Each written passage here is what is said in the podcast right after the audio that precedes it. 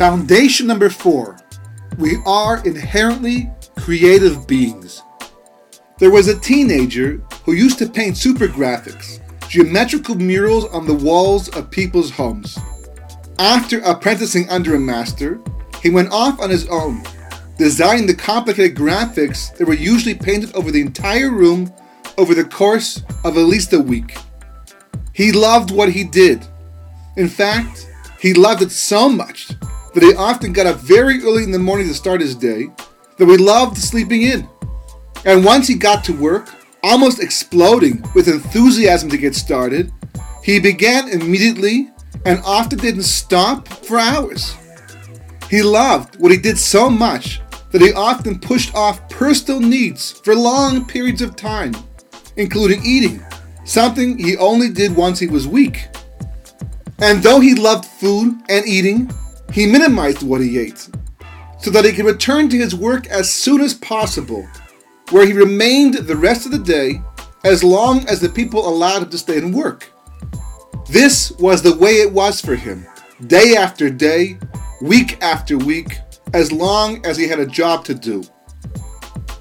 We learned something valuable from all of this, something that can help us to feel complete even many years later long after we throw away our paintbrushes and replace them with laptops. We are creative and must have a fulfilling way to express our creativity.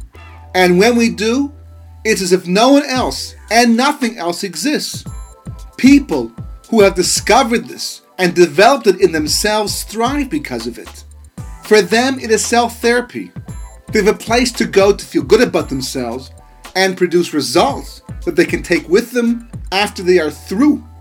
It provides them, and in many cases the rest of us, with simple, pure, sweet spiritual joy. This is why even the rest of us, who may not have their talent or outlet, watch them with a kind of envy. They are heroes in our eyes and make us yearn to be like them. As they do their thing, like a concert pianist, for example, we sit mesmerized, with part of us wishing like anything to be able to do the same thing.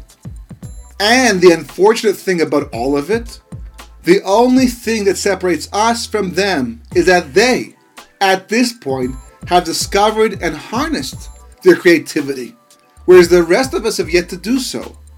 We all have some kind of natural talent to do something creative, and we need to know what it is. So do it now. It doesn't make a difference how uncreative you think you are or how untalented you feel. We are all inherently creative beings, and it is not a question of if and how we can be, but when we will be, and what form our personal outlet of creativity will take. Maybe it will be something we can share with others, or maybe it will be something that we will enjoy alone.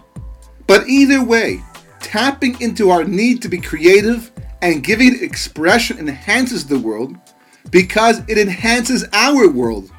And that affects everyone with whom we come into contact.